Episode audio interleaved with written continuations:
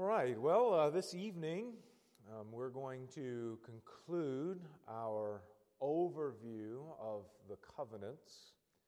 We have, of course, been um, looking at how to read the Bible, and central to good Bible reading is understanding the nature of the various covenants and how they relate to one another, how they are, or the, the movement that they are uh, moving in.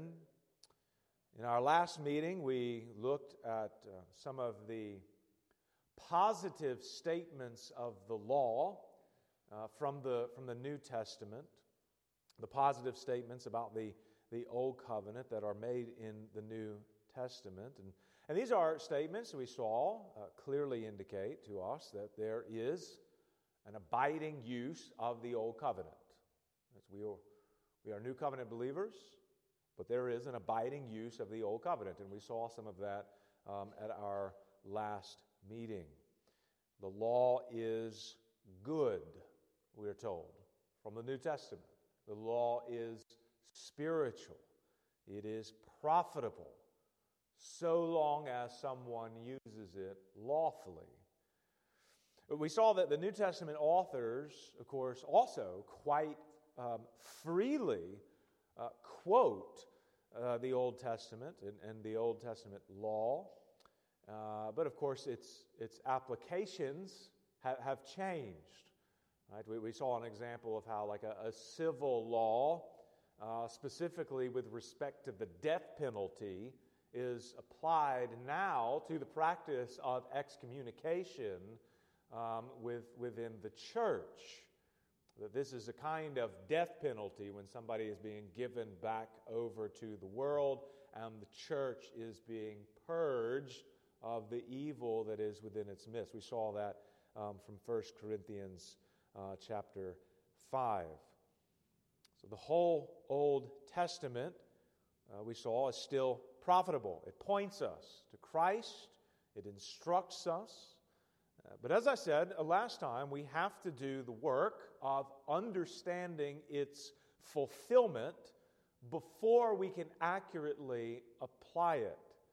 We can't just you know, swoop into the old covenant as if there's been no change at all, no fulfillment at all, find a verse, quote the verse, and then conclude this is binding upon us. We have to recognize where we are within the, the grand scheme of redemptive history. Faithful biblical interpretation requires us to understand rightly where we are in God's unfolding works of redemption. But having said this uh, again, it is also clear that the New Testament not only has many um, positive things to say about the Old Testament. It not only commends uh, the Old Testament to us, but there are also what we might call negative statements in regards to the law and the Old Covenant, uh, the Mosaic Covenant in particular, from the New Testament itself. There are statements that make it very clear that a significant change has taken place and a change that necessarily changes our relationship to that old covenant law. And as we begin this evening, I, I want to just read, I just want to read several of these statements. I want you to get a feel for the fact that, in a very real sense, there is an inadequacy of the law. There's a weakness to it, and there is a clear break from it. We'll look at some of these statements, a couple of these in more detail, but I want you to just hear uh, some of these statements first. So, in 2 Corinthians chapter 3, Paul calls the law the letter. And he contrasts the letter with the spirit. And he says in 2 Corinthians chapter 3 verse 6 that the letter kills. He calls it in verse 7 the ministry of death, carved in letters on stone. The law is the ministry of death. In verse 7, again, the ministry of death was being brought to an end. It has a concluding point. In verse 9, it's called there the ministry of condemnation. Verse 10, it has come to have no glory at all because of the glory that surpasses it. It had a glory, but now, in comparison to the greater glory, it has no glory. You look at Romans chapter 6. You don't have to turn there. This is a, a, uh, a, uh, uh, a, quick passage. Romans chapter 6, verse 14. Paul says there, Sin will have no dominion over you, since you are not under law, but under grace. That's what you're under. 1 Corinthians chapter 9, verse 20. We'll look at this text in more detail. But Paul there similarly says of himself To those under the law, I became as one under the law, though not being myself under the law. I'm not under the law. Again, as I said, we'll, we'll look at this passage in, in some more detail, but he is specifically referring to that old covenant, that Mosaic covenant that the Jews, as a people, as a nation, was under with God. And he's saying, not under that. Galatians chapter 3, verse 10. All who rely on works of the law are under a curse. Galatians chapter 3 verse 19. The law was added because of transgressions. In other words, the law was instituted in order to bring sin and transgression out into the open to expose it, to bring it to light, to make it very clear. Galatians 3, verse 23 Before faith came, we were held captive under the law. Galatians 4, verses 22 to 24. Those who are under the Sinai covenant, Paul says, are in slavery. They're, they're, in, they're in bondage. 1 Corinthians chapter 15, verse 56. The sting of death is sin, and the power of sin is the law. Ephesians chapter 2, verse 15. Christ has abolished the law of commandments expressed in ordinances. Colossians chapter 2, verse 16. Paul there is speaking about questions of food and drink and festivals and new moons and Sabbaths, and he says of these that they are all a shadow of things to come, but the substance belongs to Christ. Right? The law, all of these all these things are involved with the law, tied to the law, works of the law. They're shadows. They're, they're coming to an end. Some passages from Hebrews. We'll, we'll, look at, we'll look at a couple of these from chapter 7. Hebrews chapter 7, verse 12. When there is a change in the priesthood, there is necessarily a change in the law as well. Change in the priesthood, change in the law. Verses 18 to 19 of that same chapter, speaking of the law, it is set aside because of its weakness. And he says, uselessness. For the law made nothing perfect.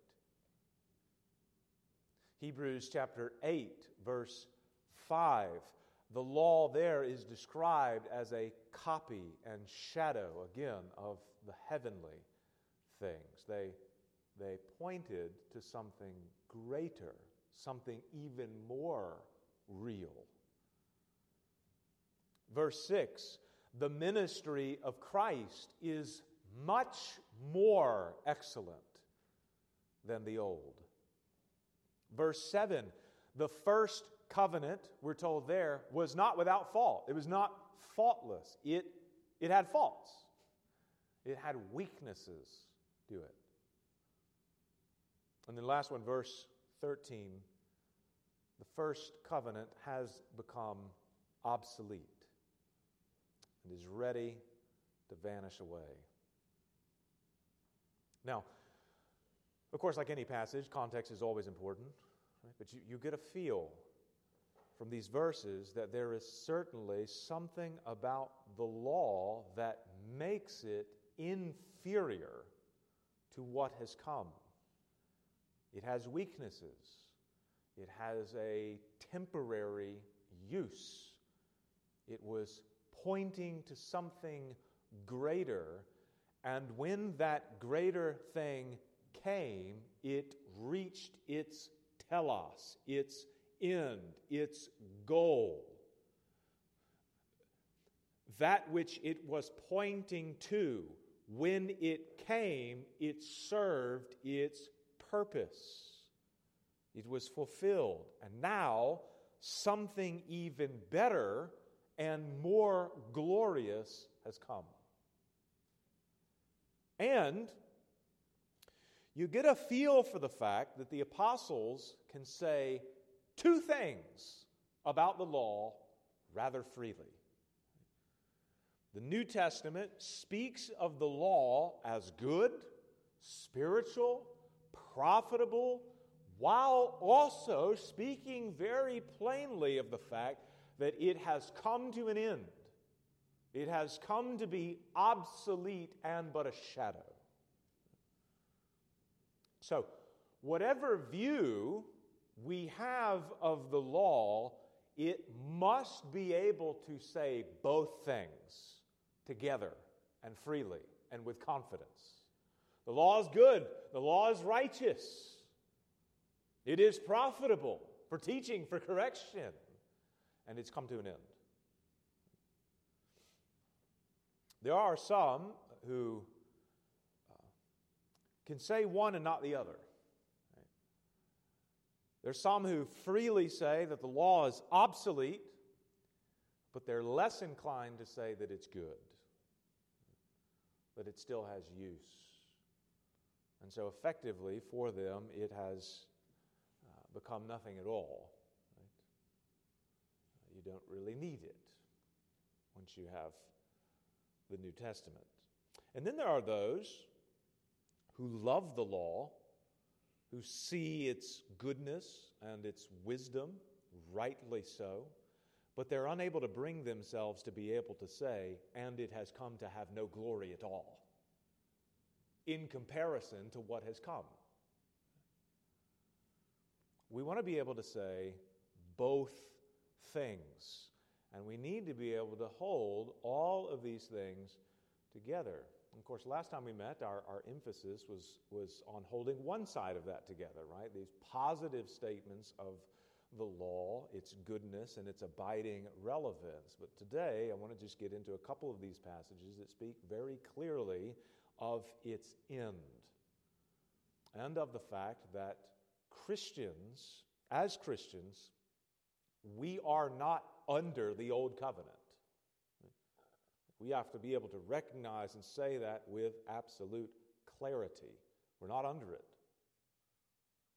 So, I want to look again um, first at the passage from 1 Corinthians chapter 9. If you want to look at me uh, again from, from that passage, 1 Corinthians chapter 9.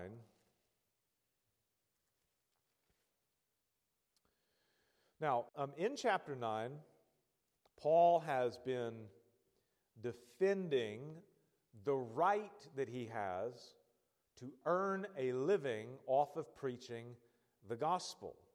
Um, even though he has not made use of that right among the Corinthians so as not to cause them to stumble in any way.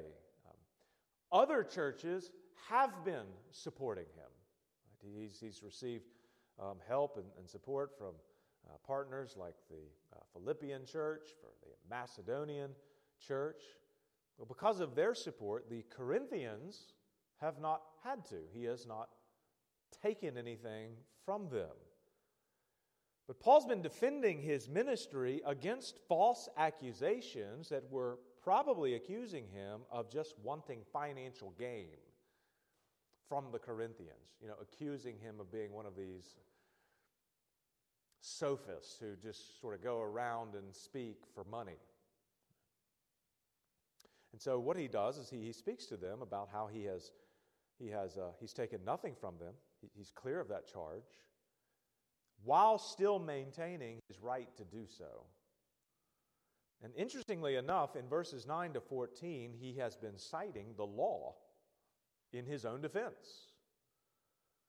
The law about not muzzling an ox when it treads out the grain is cited as, in principle, supporting uh, or, or, or uh, providing support for paying a worker his due wages.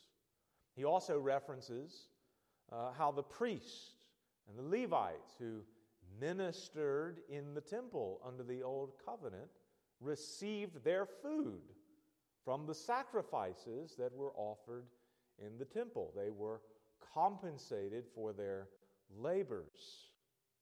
If the priests in the old covenant were taken care of and were compensated for their labors, so also should the ministers of the new covenant be compensated for their labors. But again, Paul stresses that fact that he has not made use of what is actually his right with the Corinthians. He, he wanted to do whatever was necessary in order to win them. They were very familiar with people who just came around and said new things and got paid for it. And he did not want to be a stumbling block in any way to them. So he never received any compensation for them. And he reminds them of this. And then in verses 19 to 23, he explains this decision by describing his ministry philosophy. And I want you to notice what he says here. Verse 19, he says, For though I am free from all, I have made myself a servant to all, that I might win more of them. To the Jews, I became as a Jew in order to win Jews. Now, he is a Jew. So, what does he mean? I became as a Jew. He was born from the tribe of Benjamin. Well, it means that when he was around Jews, he had no problem respecting Jewish practices and refraining from certain freedoms that he now had by virtue of being in the new covenant, but which freedom which would cause them to be offended, unnecessarily so. He observed certain customs, particularly because those customs were not customs that were sinful in and of themselves. Maybe he refrained from eating certain meats because the law forbid those meats from being eaten. And there was again no need to offend Jews over matters of what he was going to eat around him just because he had the freedom to do so he laid down some of those freedoms and rights he had in order to win them. But then he explains further in verse 20. Still referring to the Jews, he said, To those under the law, I became as one under the law, though not being myself under the law, that I might win those under the law. Now, to be under the law means you're under the Mosaic covenant, that whole covenant. It is binding upon you. You are obligated to keep all of its statutes, all of its regulations, all of its commands. You are required to do. That's what the Jews, he says, were under. They are under this law that requires obedience in every single part of it. This is the covenant that God made with them long ago, and it was a covenant that they were under as a whole. He is not just here speaking about a part of the law, a civil part, or a ceremonial part, or a moral part. This is the covenant as a whole, what all of the Jews are under. It includes even what we might refer to as moral commands. It's everything.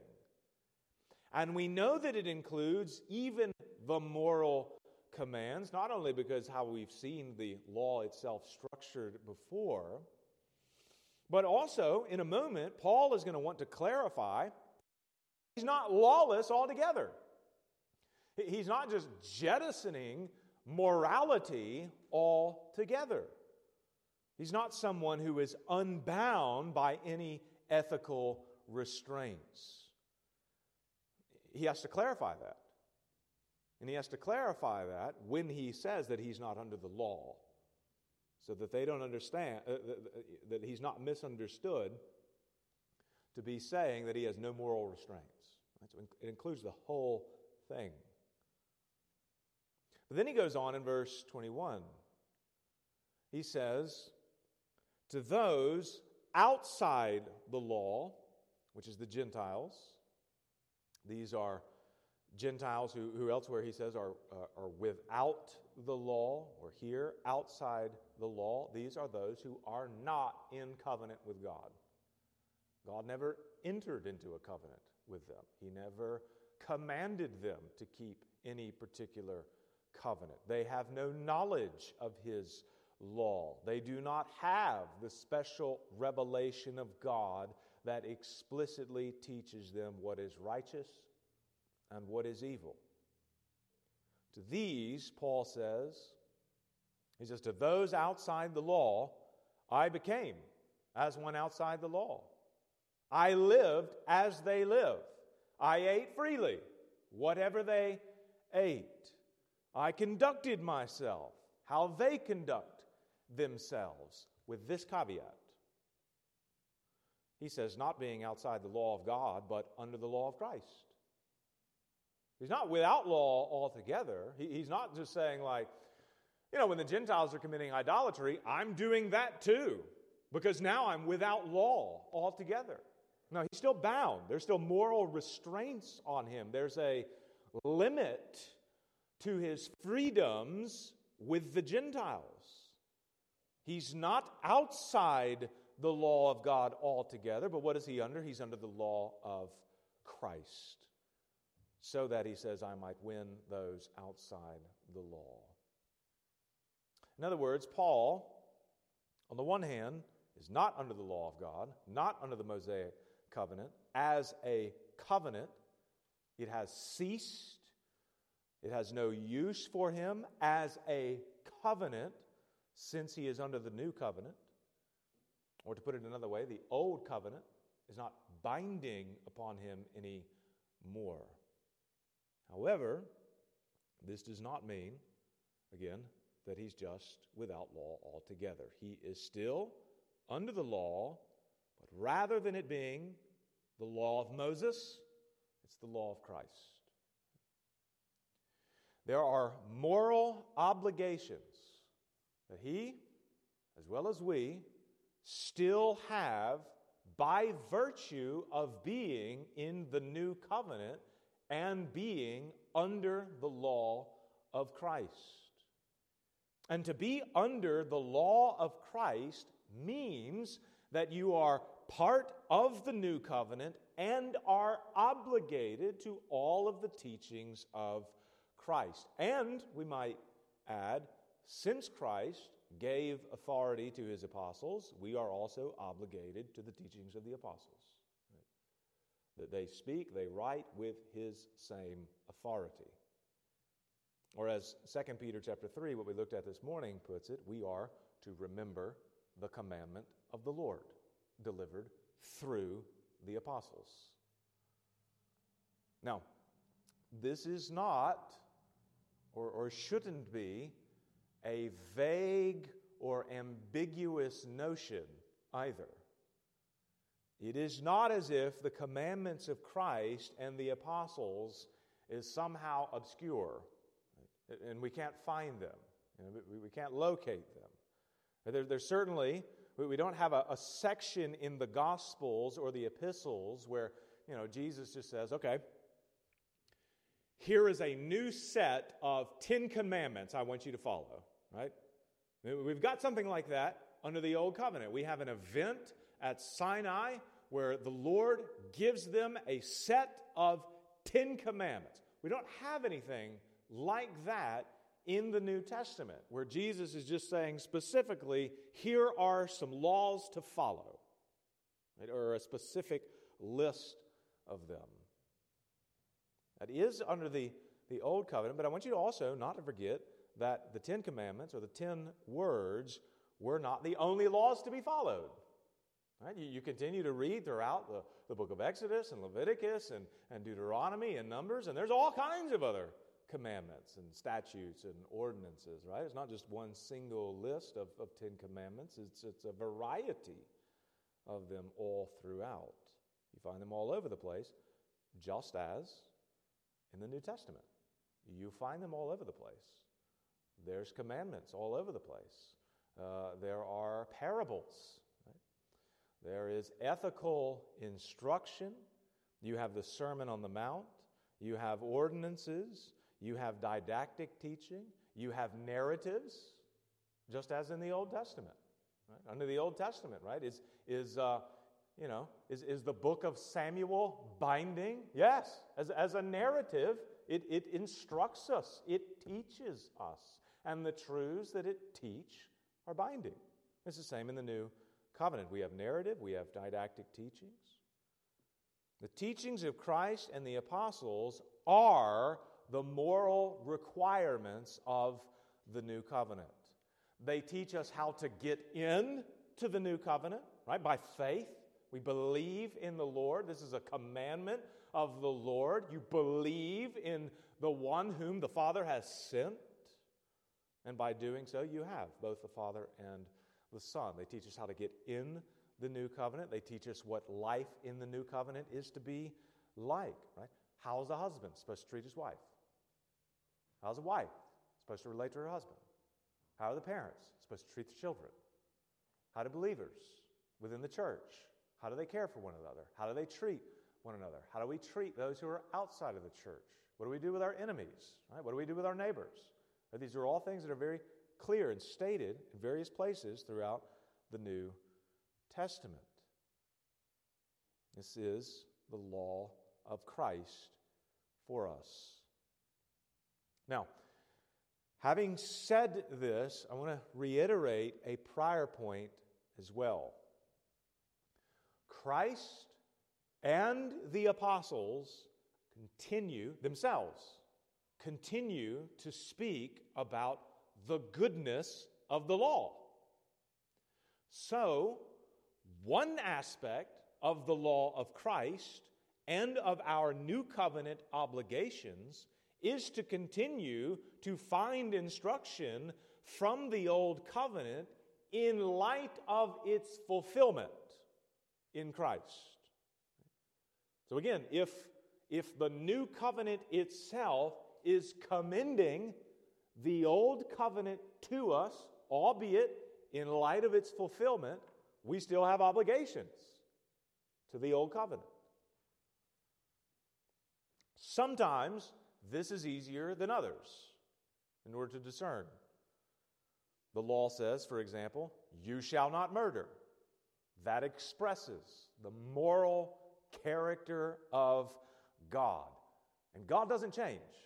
Right? His nature doesn't change, his attributes do not change, his moral character does not change.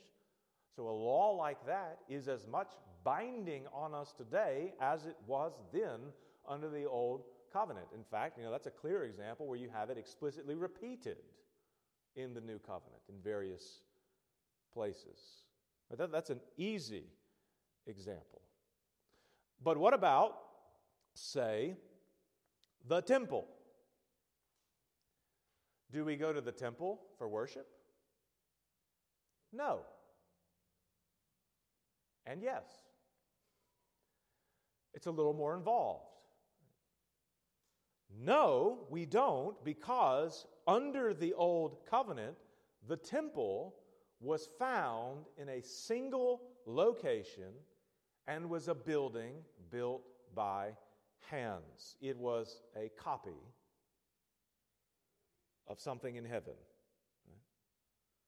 But we know both from the old covenant and the new that that temple pointed to something even greater to come a greater temple.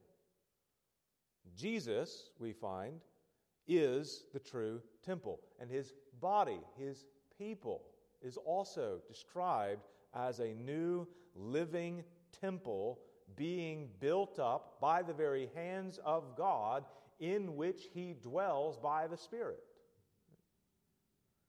The temple has reached its fulfillment in Christ. And now we worship in the temple by being joined to Christ and by assembling together with the living stones of the temple, the church. So it's a, you know, if if you're asked a question, do, do you worship in the temple now? Do, do you obey the old covenant commands, right, to, to worship the Lord in his temple? No. And yes. We just have to understand how it has reached its fulfillment. We uphold the goodness of the old covenant while recognizing how it has reached its end. It is a both and answer because, in all matters directly related to the old covenant, you have to discern how they have reached their fulfillment in Christ, which means how they've reached their end, the end of their original purpose, and are now applied to the new realities of the new covenant. Now, let me look at another passage um, from Hebrews uh, chapter 7 and chapter 8 uh, briefly. And uh, here I just want to highlight some points about the logic of the argument the author of Hebrews is making. Hebrews chapter 7, we'll start there, chapter 7, verse 11 and 12 in particular. Now, just as a brief background, the book of Hebrews is written to Jewish believers who are being tempted to go back under the old covenant, to go back into Judaism, that they're being persecuted, their property has been plundered, they're suffering because they are out and out new covenant believers, they're followers of Christ.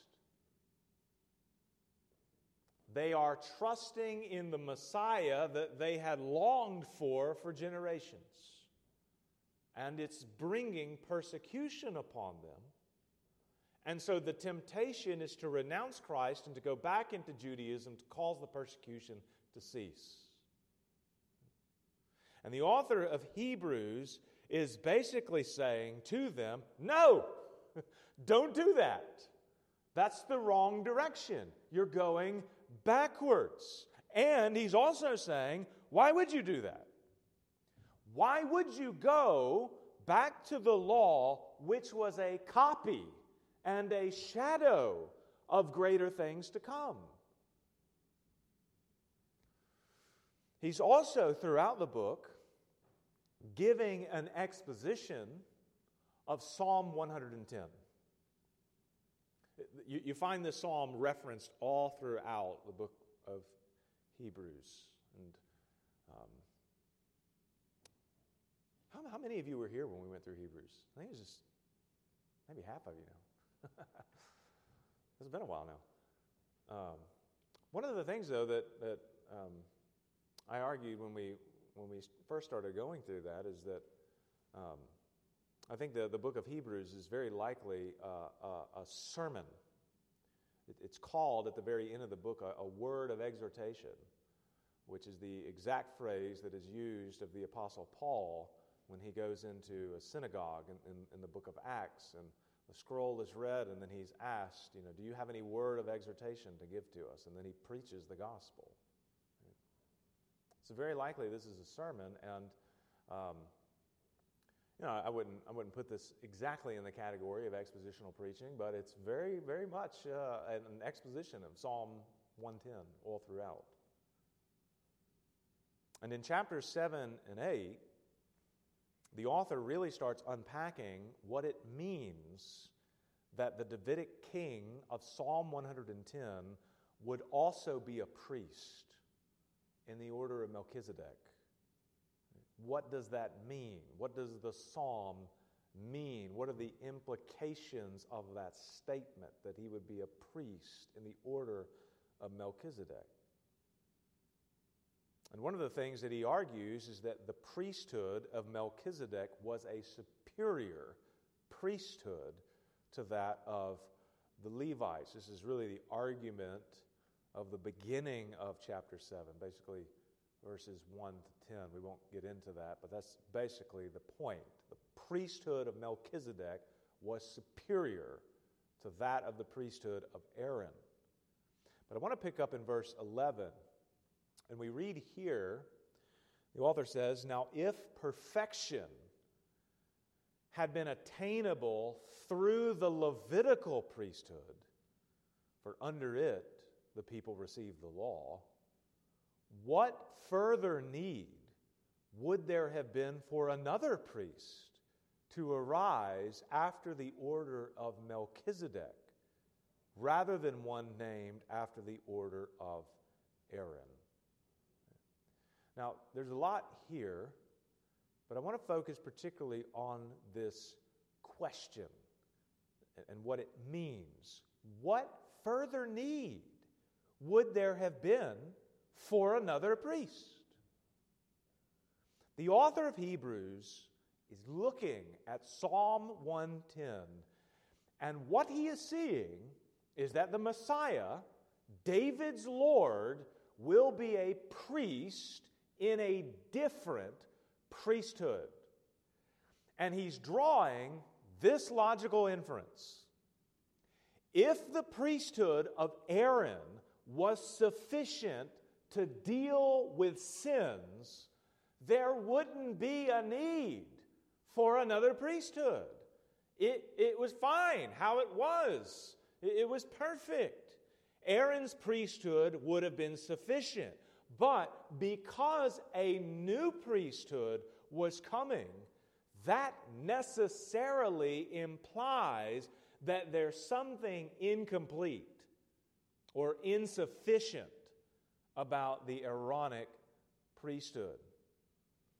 And of course, the insufficiency is the fact that the Aaronic priesthood could not actually perfect the conscience. It simply dealt with external matters, matters of ritual washings. It did not deal with the heart, it didn't address the soul of a person. It provided no remedy for that uncircumcised heart. Moreover, what this also tells us is that the Old Covenant itself anticipated its eventual end. Let me state that again. The Old Covenant, the Old Testament, is itself anticipating a day to come when this priesthood and the law it's tied to will reach an end. But of even greater significance for our purposes is the fact that the priesthood of the Old Covenant is bound up with the whole covenant, such that when the priesthood is replaced, that means that the Old Covenant as a whole has reached its end. he says again in verse 12, he says, therefore, where, or excuse me, when there is a change in the priesthood, there is necessarily a change in the law as well. The greatest evidence that the Old Covenant is no longer binding as a covenant is the fact that its priesthood has come to an end. The law and the priesthood are bound together. Again, you can't separate them. You can't just make a, you know, a threefold division and say uh, one's done and the other's not. No, no, no. The whole thing's done. When the priesthood came to an end, the law came to an end. That covenant came to an end. When one goes, so goes the other. It has been replaced by the new covenant, which is what chapter 8 goes on to make clear. When Jeremiah 31 spoke of the coming of a new covenant, it meant that a day was coming when, as chapter 8, verse 13 says, this first covenant with the Aaronic priesthood tied to it would become obsolete. So that's that not only um, happens, of course, when Christ dies, sheds his blood of the new covenant, inaugurates it, rises from the dead, and ascends on the clouds of heaven. That's, a, that's one moment at which the old covenant comes to an end. But that decisive moment, when it was made absolutely clear that this covenant is no longer in force, was when the temple was destroyed. In 70 AD, when that temple came crashing down and the Romans destroyed it, as was prophesied to happen, that was a visible cue that this is done. So, as Christians, there is a very real sense in which we must say we are not bound to the old covenant. We're not under it. It was a different covenant that served a temporary purpose for a particular time and a particular people. That covenant, having been completely fulfilled in Christ, reaches the end of its purpose and is now replaced with a new one. It still has use for us, but always and only insofar as it comes to us through the new covenant and through Christ. If we don't recognize its fulfillment, we run the risk of falling into the Galatian error and binding the consciences of people with a covenant that has passed away. So, again, we still use it, it still has relevance, but we must use it lawfully and through the lens of Christ. That means every time we go to the Old Covenant, we have to have the whole Bible in mind. Now, I'm going to I'm going to stop there for uh, the evening, but these are, these are things that we will have to remember. We always have to remember as we are interpreting Scripture. And, and over the course of these, these other meetings that, that we'll have, we'll be looking at how to interpret law, how to interpret prophecy, how to interpret Proverbs and Psalms and apocalyptic literature. What are the, what are the things that are involved when I'm, when I'm reading these sections of Scripture? How, how do, do I read these? But, you know, I wanted to start with these covenants and these principles in mind because these we always have to keep these in mind. We have to recognize where we are in redemptive history. And when we go back, as we should, as the new covenant directs us to, when we go back to the old covenant, we have to read it in light of its fulfillment. And when we understand that, then we can make proper applications. Again, that, that's what's modeled for us in the New Testament. That's what the apostles are doing when they are applying certain old covenant laws now to the people of God. They're doing so in light of the changed circumstances. And we have to have that lens as, as well. So, again, as I said, we'll, we, will we will sort of put some more teeth on this as we, we look at various um, parts of Scripture and, and, how to read and interpret them. But that's basically our framework right, for, for moving forward. So let me, uh, let me, let me stop right here and I'll, I'll uh, close with a word of prayer. Okay?